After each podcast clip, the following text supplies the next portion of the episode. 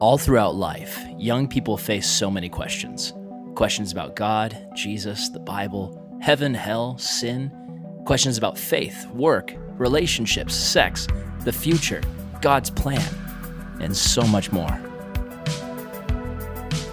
Oftentimes, these questions never get asked, and unanswered questions turn into doubt and discouragement. That's why I started this podcast. My name is Aaron Salvato. I spent years as a youth pastor, and I truly believe that it is the responsibility of church leaders to engage with questions. Over the years, I've collected hundreds of questions from students, and as we work our way through them, I can promise you this I won't always have all the answers, but I'll always do my best to point our attention back to the one who does have all the answers. I'm Aaron Salvato, and you're listening to Ask a Youth Pastor.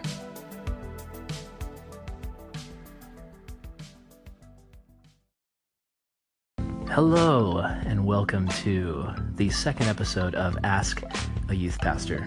This is Aaron Salvato. I'm your host, and this is episode number two, as I just stated. Um, we are going to be answering more of your questions. Tonight will probably be a shorter episode, and I want to do something that I've been wanting to do way back since when I started this podcast, so like yesterday and that is bringing on some guest speakers or some guest question answerers to answer some questions.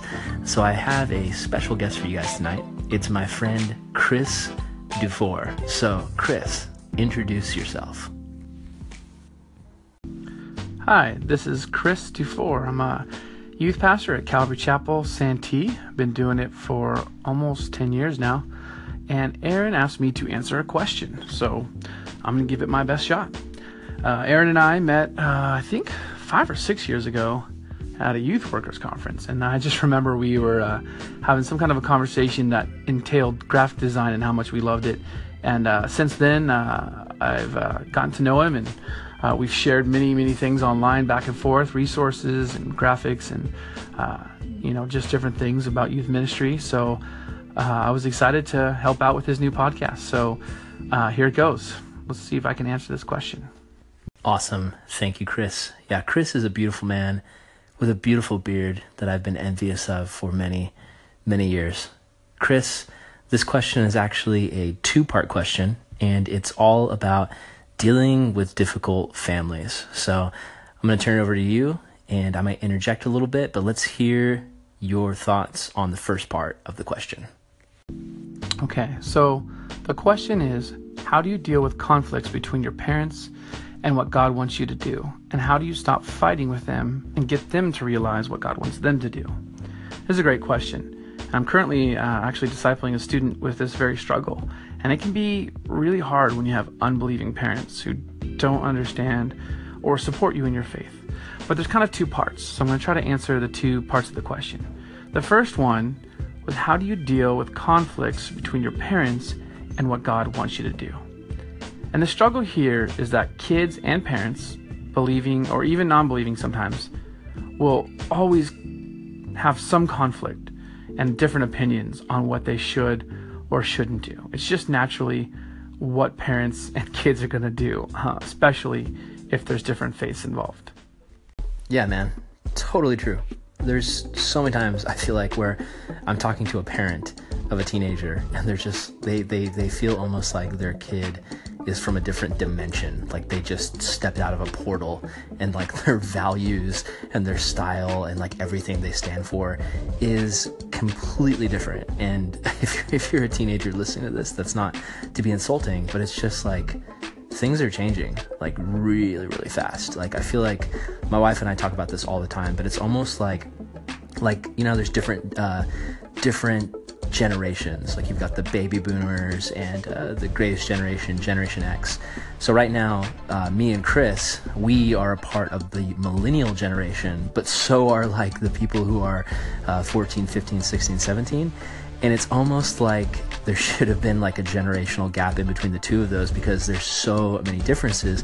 Um, technology has just caused things to change so fast. And I mean, really, Chris, this is a question for a young person who's dealing with these generational differences. They're dealing with the differences between them and their parents. And, you know, I feel like the culture doesn't really give us a clear path. Like if you look at culture, it doesn't give us clear direction or clear path on how to move forward on this. So, uh, what do you think? But the Bible is really clear. Multiple times it says to respect and honor your parents. We're called over and over again in the Bible to do this. Uh, and it's literally the fifth commandment to honor your mother and father. But I think Ephesians 6 1 through 3 lays it out perfectly. It says, Children, Obey your parents in the Lord, for this is right. Honor your father and mother, for this is the first commandment with promise, that it will may go well with you, and that you may not you may live long in the land. It's pretty amazing that um, this is one of the commandments, and it has a promise that you will live well in the land and live longer. So honor your parents. God knows what parents you have. He knows who He gave you. So even if you think they're being ridiculous, you need to try and respect and love them as much as possible. Um, and, and sometimes that's difficult, but this is what we're called to do. And there's really only two small caveats to this. One would be if your parents ask you to do anything immoral or illegal for some reason. Obviously, to do anything like that, you have the legal right to refuse, uh, lovingly, but still refuse. Two, if they ask you to do anything that is contradictory to God's word. God's word is always first in a Christian's life. Um, and so we need to make sure that that's always first. But usually this is the exception, and it rarely is what really happens. I've I don't even know if I can remember one case where a parent actually contradicted the Bible um, for something they wanted their student to, or their kid to do, or, or something illegal. Um, but if that does happen, you can lovingly de- decline. But for the most part, we can love, respect, and honor our parents' wishes, and in that way, truly show the love of Christ. Super wise wisdom from my buddy Chris here. I'm going to interject because something he said totally got me thinking about how there are times where parents can actually steer us the wrong way. I know it's rare.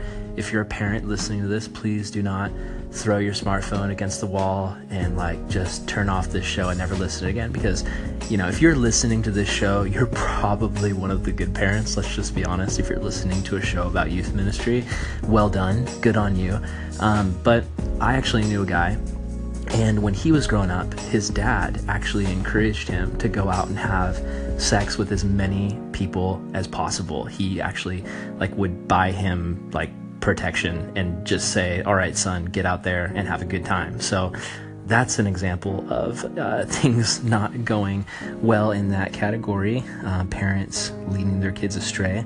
Um, I also saw a parent one time encouraging their kids to fight against other kids um, verbally. Like the, the parent was sort of an angry person, and they encouraged their kids to be angry at kids at their school who were causing issues. And um, it was just tragic to see the kids totally follow the footsteps of their parents in that circumstance. And it totally led those kids away from being like Christ. Jesus tells us not to strike out against our enemies, to turn the other cheek, to be humble. And so, you know, you can have Christian parents and they can actually point you in the wrong direction, sad to say. And so, um, in those circumstances, I think the best thing to do is actually to call that out. Like, to be like, hey, mom, dad, we're followers of Jesus, and the thing that you're telling me to do, that's actually against what the Bible says. I don't think you should ever do that in a rude way or in a way where you're trying to like prove your parents wrong in some weird power play.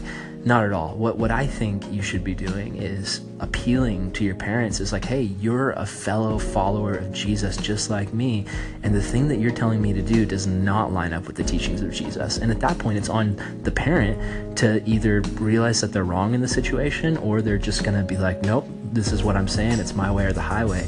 And at that point, as a kid, you have to respectfully disobey because the law of Jesus goes even above the law of honoring your parents. And you can disobey your parents um, if they're telling you to do something sinful. You can disobey them in a way that is still honorable to them, where you're not treating them like a complete jerk, but you're still standing up for what's right. And I know a lot of you guys won't have to face that, but the reality is some of you guys will. So just keep that in mind. Um, Chris, can you hit that second question for us? The next part of the question says, How do you stop fighting or get them to realize what God wants them to do? This part of the question is more about the struggle of having family who don't believe and who you see doing the wrong thing. And how do you get them to realize what God wants? Well, the simple answer is you don't. Don't fight them. It takes two people to fight or more, and you need to choose not to fight with them. Sharing faith should never be a fight or an argument. If it gets to that point, you need to stop and reassess the situation. Maybe take a break, go pray. But you should never be in a fight about your faith. Um, don't try to get them to do anything. It's not our job to convict or convert anyone. We are simply messengers sowing seeds of the gospel. Uh, read the parable of the soils. Matthew, Mark, Luke all have the parable of the soils. Um, so our call is not to fight with them or to convince them of anything. Dude, Chris, so good. I, I love that idea, just that simple idea that you said, how to stop fighting with your family. The answer is just don't fight with them, to literally do what Jesus did and turn the other cheek. I, I think Jesus is totally our example in this because his method of winning is almost by what seems like losing. It's like when you get in a fight, you just your defenses go up and and you just want to attack the other person. You just want to lash out against your parents and your brothers and sisters. And and to not lash out, it almost feels like it would be losing the fight because the other person gets the last word. But that's actually Jesus's method is to not fight fire with fire, but to actually fight fire with love. It's like Jesus's whole mission is to be a peacemaker. He comes into a world of brokenness where people are fighting tooth and nail against one another, and his whole mission is to bring peace into our universe. I think that's so rad. Like, that's just like my heart for the people listening to this that you guys would be peacemakers in your family that you guys would really like just take on the responsibility to bridge the gap in your families and and and, and get in the middle of those fights and totally build a bridge between people in your family who are fighting um, to lay down kind of the weapons of of war in those conversations and instead try to bring peace. But you know, I think that's a huge responsibility, and I think a lot of times uh, youth can struggle. I mean, even as adults, we struggle with the responsibility. It's almost like we hear a message like this, and it's like, oh man, it's all on me. I have to fix everything. I have to do it all. I don't know, Chris. What do you think about the struggle with the responsibility? Remember, God and the Holy Spirit are responsible for the harvest. We're not responsible for the harvest. We're only called to share the gospel and to shine the light. Um, he's going to convict the hearts of those who are ready. Just like in the parable of the soils, the heart needs to be ready. And don't be surprised if there's division. You know, Luke 12 lays it out pretty pretty blatantly. It says, uh, "Do you suppose that I came to bring peace on earth? I tell you, not at all, but rather division." For from now on, five in one house will be divided, three against two, and two against three. Father will be divided against son, and son against father, mother against daughter, and daughter against mother. And it goes on.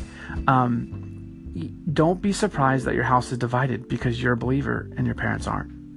That's natural. In fact, if there was no division, that would be a warning, a red flag for you as a believer not to have division. So don't be surprised by that.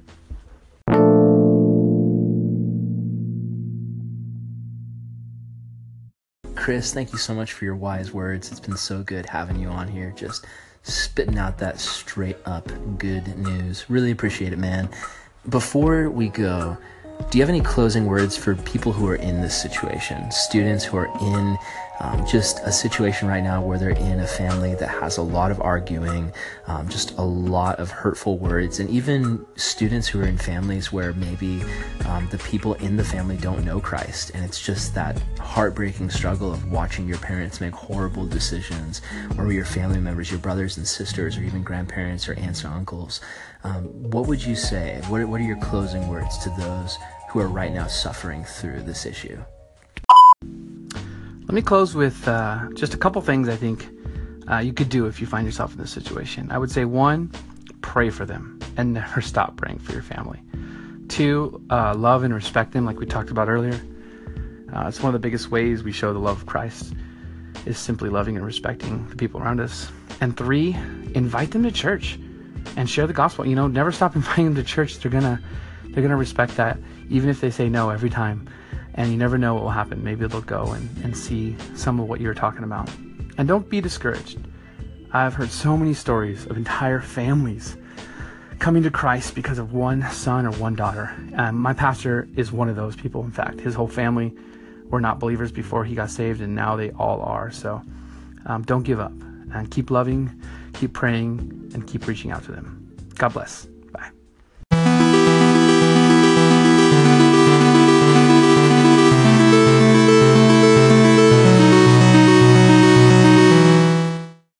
This has been my conversation with Chris Dufour on Ask a Youth Pastor. It's been a good time. I feel like I've learned a lot from Chris, and hopefully you have too.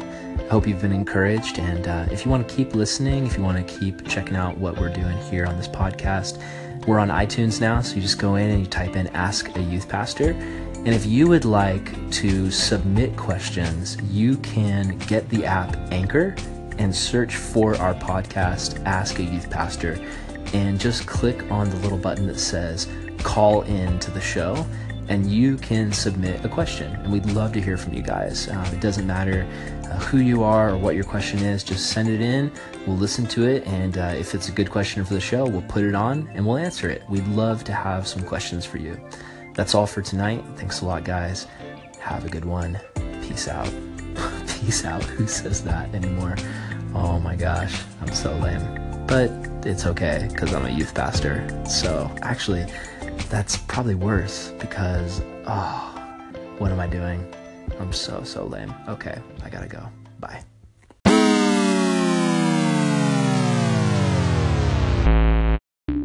The podcast you just heard was published with Anchor. Got something you want to say to the creator of this show? Send them a voice message using the Anchor app, free for iOS and Android.